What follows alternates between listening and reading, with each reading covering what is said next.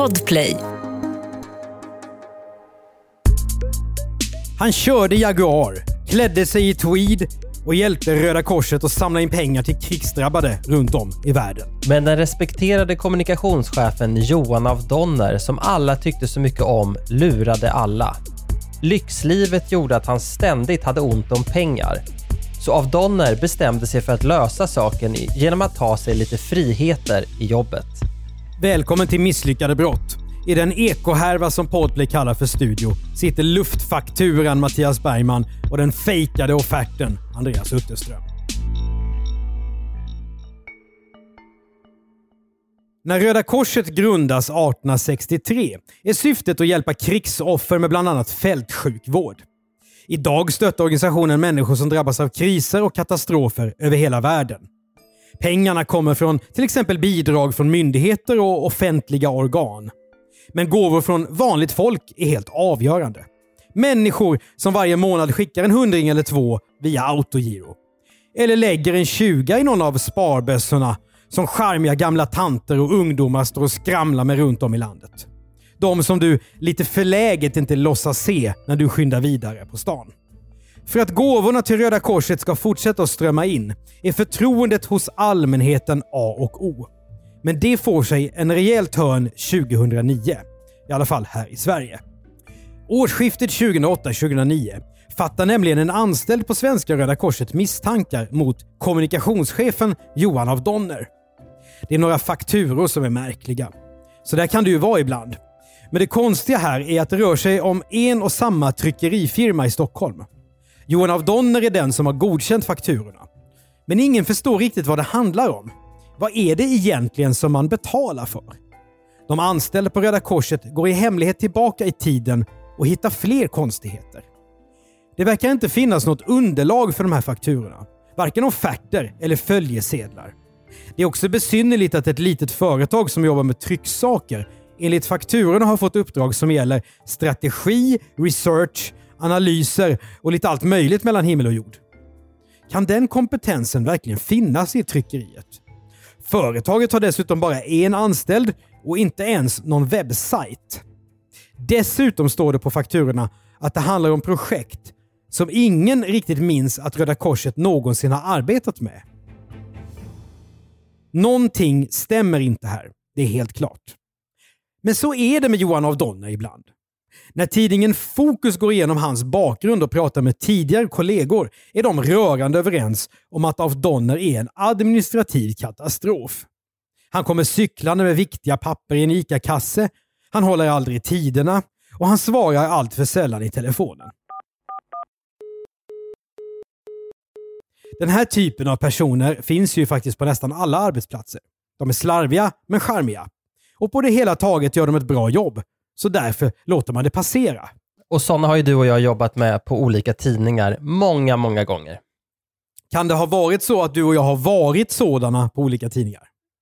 Eh, nej, inte jag och jag har svårt att tro att, att du också har gjort det. Har varit en sån. Jag tänker att om man är den charmiga slarvpellen, vet man om det själv? Så, så är det förstås, men jag tror både du och jag är lagda åt det ordningsamma hållet. Förhoppningsvis så har både du och jag lite andra skillnader i karaktär mot Johan av Donner. Ja, och det kommer vi till, för jag antar att du syftar på att hålla sig till sanningen.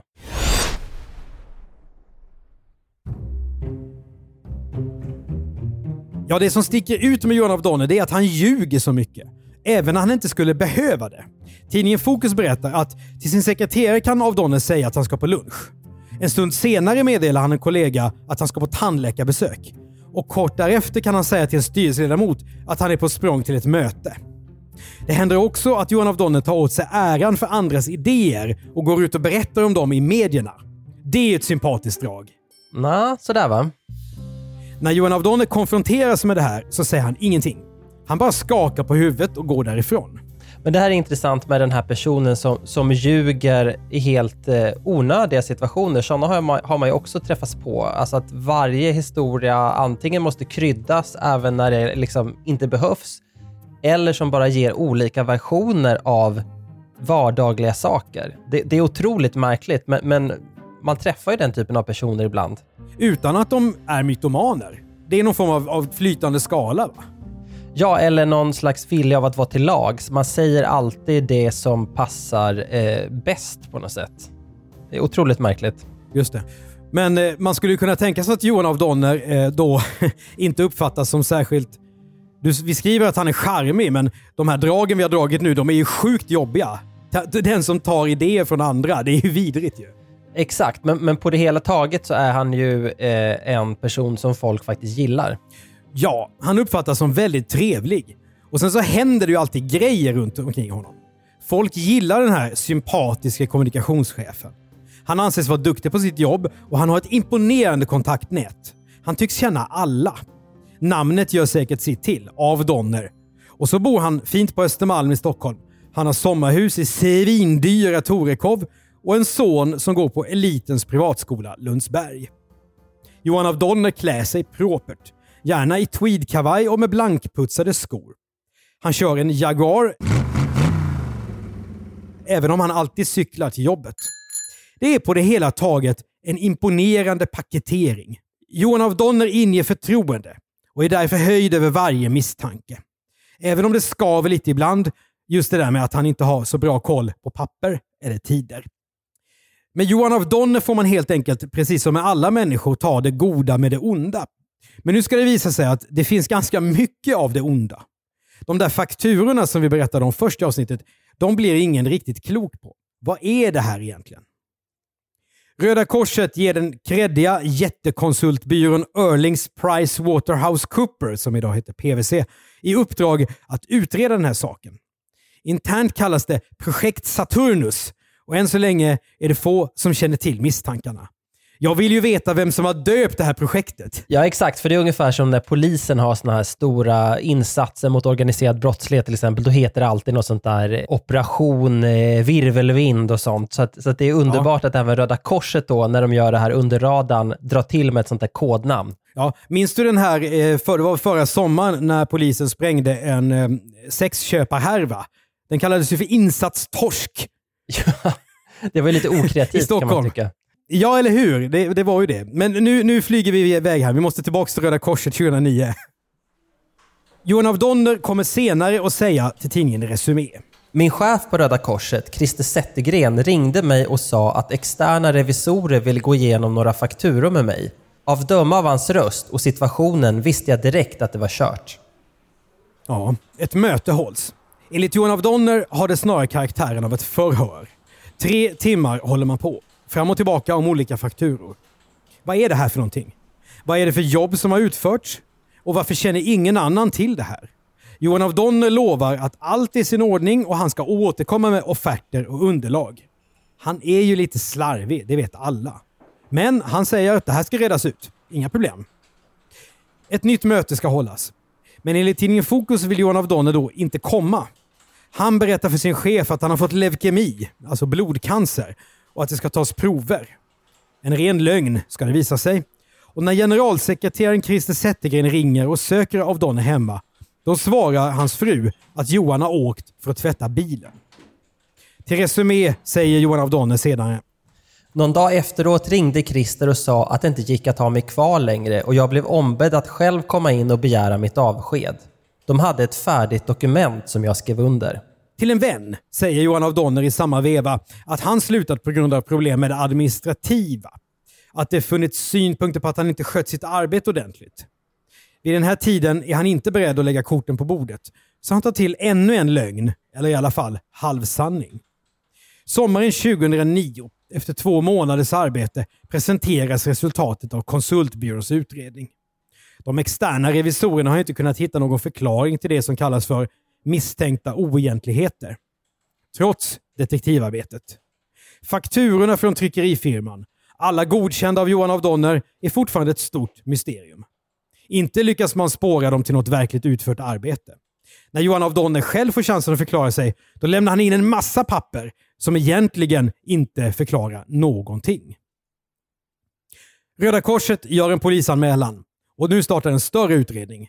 Polisen kan söka på fler källor än Öhrlings Pricewaterhouse Cooper kan göra. Utredarna upptäcker snart att Johan av Donner lever över sina tillgångar. Han har en månadslön på 63 000 kronor. Det är en mycket hög inkomst. Men ändå går plus och minus inte ihop. Och det beror fullständigt på utgifterna. Johan af Donner äter på dyra krogar i Stockholm som Sturehov, Grand, Operabaren och privatklubben Noppes. Han reser till Verbier och Venedig. Årsskiftet 2007-2008 har han firat på fina hotell i Thailand. Och I vissa fall har han betalat 20 000 kronor per natt. Ett exempel är hotellet Zivola som är PP Islands lyxigaste ställe. Och där har jag faktiskt varit. Det är klart du har. För poddens egen lilla lyxlirare. 2009 var vi ute och reste, jag och min sambo Emma med vad som då var en bebis, nämligen Albert, vårt, vårt äldsta barn. Och då tog Emma dykcert på Pippi Island och så skulle detta firas. Så då åkte vi ut då till det här stället och åt lunch och det var utan tvekan de här två månadernas dyraste lunch. Oerhört fint och lyxigt ställe där vi hade råd med en lunch, men tack vare att han då hade lurat till sig pengar så kunde Johan af Donner då bo där, men det kunde inte vi. Och det här var då, det här var efter att han åkte dit? Så Exakt. han hade krattat manegen för er kan man säga? Ja, han hade varit där och gett svenskar gott rykte säkert genom att spendera mycket pengar och dricksa vidlyftigt och annat. Minns du vad den kostade? Eh, lunchen? Mm. Nej, det gör jag inte, men det, det, vi betalar säkert då var vi tre, vår kompis var med också, men vi betalade säkert några hundra för den där lunchen, vilket är väldigt mycket när man käkar i Thailand. Ja, på den tiden. Extremt. Thailand var ju väldigt billigt på den tiden. Ja, annars är ju du känd för att spara kvitton. Jag kommer ihåg det berömda kvittot när du intervjuade Örjan Ramberg. När vi hade 16 öl ja, efteråt. Det var det inte den här gången. Nej, det är en helt annan historia. Vi går tillbaka till januari 2007 för då får Johan av Donner en räkning på sitt American Express Gold Card på nästan 80 000 kronor.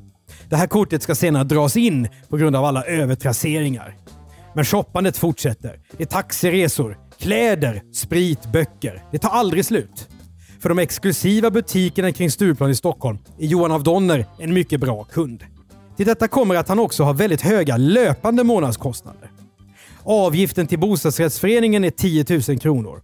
Räntekostnaden på ett lån är 33 000 kronor. Och hyran av lantstället är 7 500 kronor. Dessutom kostar sonens skolgång på Lundsberg inte mindre än 180 000 kronor per år. Ja, så man kan ju säga att 63 000 kronor i månaden, det är en lön som de flesta bara kan drömma om. Men hans omkostnader här är ju gigantiska. Så han, han hade väl be behövt tjäna eh, det dubbla om det här skulle gå ihop. Och så plus då de här lyxresorna som kostar jättemycket pengar. Det är liksom helt ohållbar situation. Definitivt. Och här ska vi inte glömma bort att pengarna till hans lön, var kommer de ifrån? Ja, de kommer från de här tanterna som har gått och skramlat och, och samlat och, eh, och verkligen gnetat. Och det är ju därför det som han sen visar sig gjort sig skyldig till och som vi kommer till, alltså det som gör det här brottet så äckligt faktiskt. Att, att det finns en massa idealister som kämpar och gnetar dag efter dag, timme efter timme. Och sen kommer det då en person högt upp i hierarkin som, som bränner alla pengar för att han är en hemsk person helt enkelt. Ja, det finns ju många som skulle invända redan emot att en kommunikationschef har så hög lön i en sån här organisation. Och lägg där då till att eh, vad som händer med de där pengarna och mer därtill.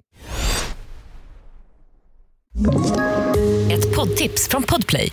I podden Något Kaiko garanterar östgötarna Brutti och jag, Davva, dig en stor dos skratt. Där följer jag pladask för köttätandet igen. Man är lite som en jävla vampyr. Man har fått lite blodsmak och då måste man ha mer. Udda spaningar, fängslande anekdoter och en och annan arg rant. Jag måste ha mitt kaffe på morgonen för annars är jag ingen trevlig människa. Då är du ingen trevlig människa, punkt. Något Kaiko, hör du på Podplay. Därför är gardinerna. Polisutredarna tycker sig se ett mönster. Varje gång Johan av Donners privata pengar har tagit slut så kommer det märkliga fakturor från det där tryckeriet i Stockholm till Röda Korset. Fakturor som Johan av Donner godkänner. Steg för steg lägger polis och åklagare bitar till pusslet. Vad är det som har hänt? Jo, det visar sig att Johan av Donner har förskingrat 7,6 miljoner kronor från Röda Korset. Han har också stulit pengar från sin tidigare arbetsgivare, Cancerfonden. Upplägget är enkelt. En tryckerifirma i Stockholm och även en i Skåne visade sig har fakturerat för arbete som aldrig har utförts. Luftfakturor alltså. Sedan har ett bolag som drivs av Johan av Donners fru fakturerat medhjälparna. Pengarna har sedan landat på hans privata konto. För besväret har de två medhjälparna, ovetande om varandra, fått behålla en slags provision. Polis och åklagare hittar ingenting som tyder på att Johan av Donners fru förstår vad hon har medverkat till. Till henne säger maken att Röda Korset har godkänt vissa sidouppdrag och att allting är i sin ordning. Att hennes bolag används handlar bara om att han, som är då en administrativ katastrof, inte har orkat registrera ett eget företag. Frun åtalas aldrig och maken säger gång på gång att hon inte visste någonting.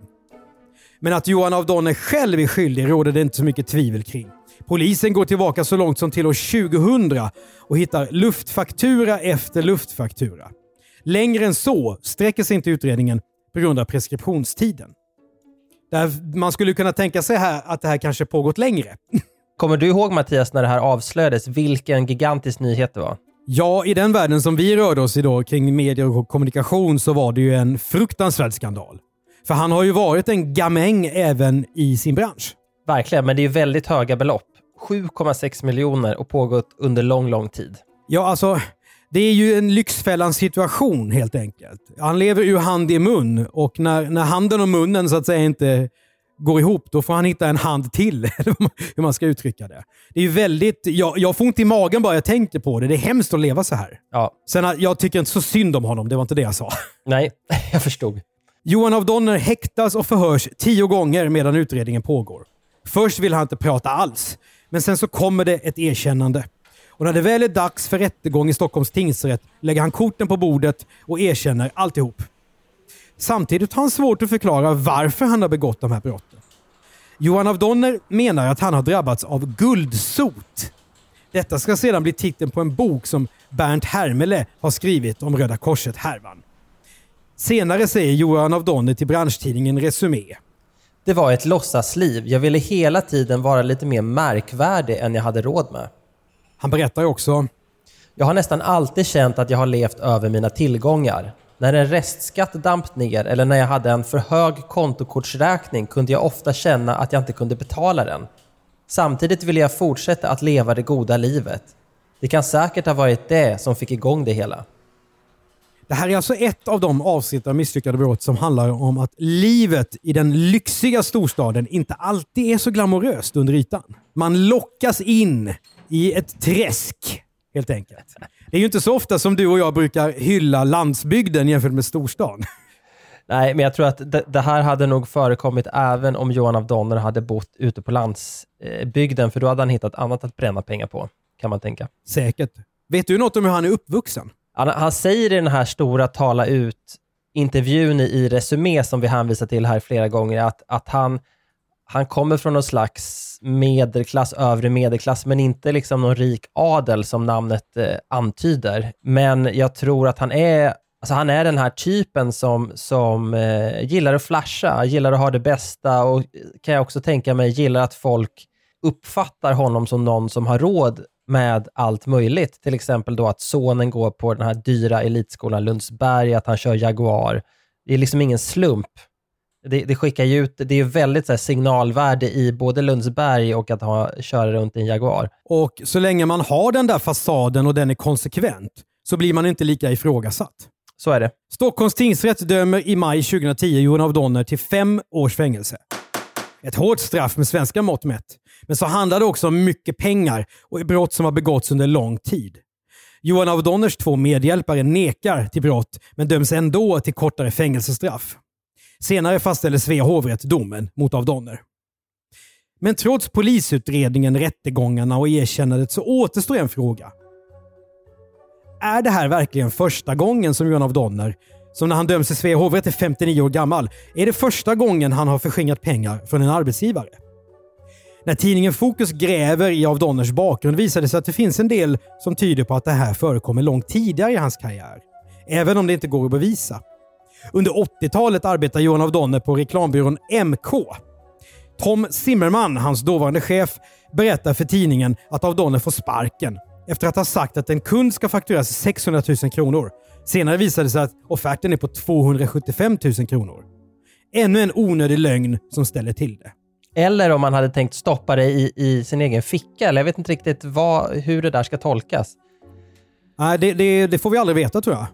Och när Ovdonnell sen lämnar den där firman, då går medarbetarna igenom hans papper. En massa slarv som kostar reklambyrån pengar avslöjas.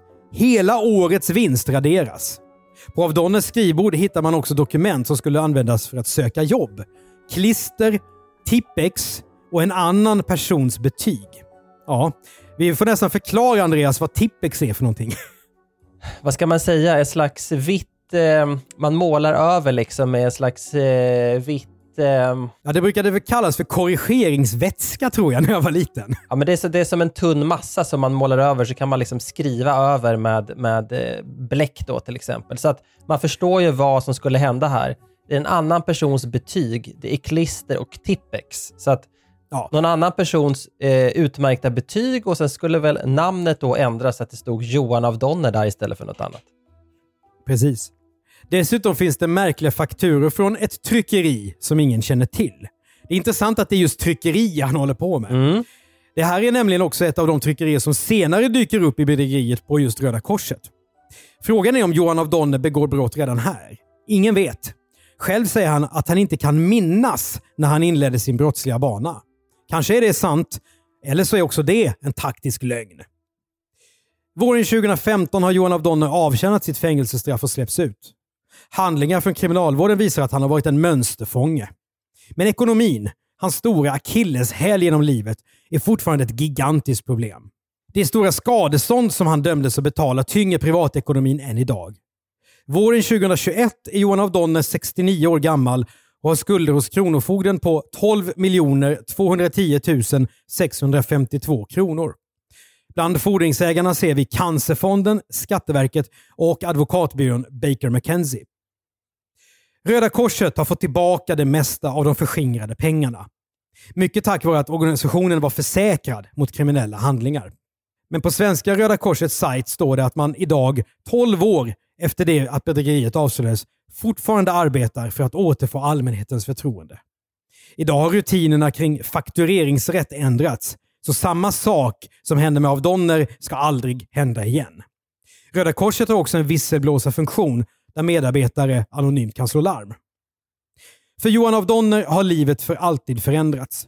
Det är slut med lyxresorna. Namnet har dragits i smutsen. Och allmänhetens dom är lika hård som rättsväsendets. Till tidningen Resumé så säger han Jag möter folk på gatan som kommer fram till mig och säger att jag är en skitstövel som har burit mig förskräckligt illa åt.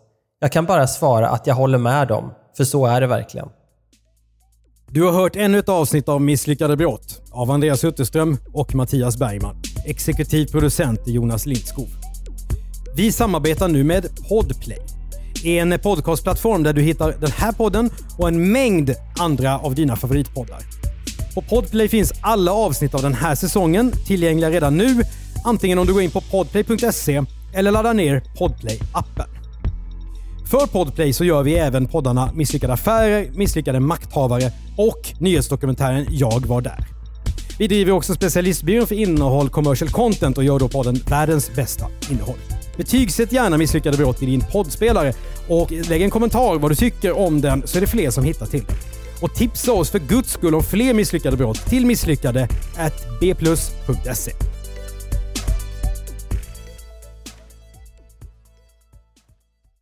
Ny säsong av Robinson på TV4 Play.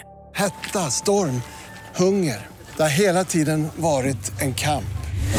Nu är det blod och tårar. Fan händer just nu. Det. är Detta inte okej. Robinson 2024, nu fucking kör vi! Streama söndag på TV4 Play.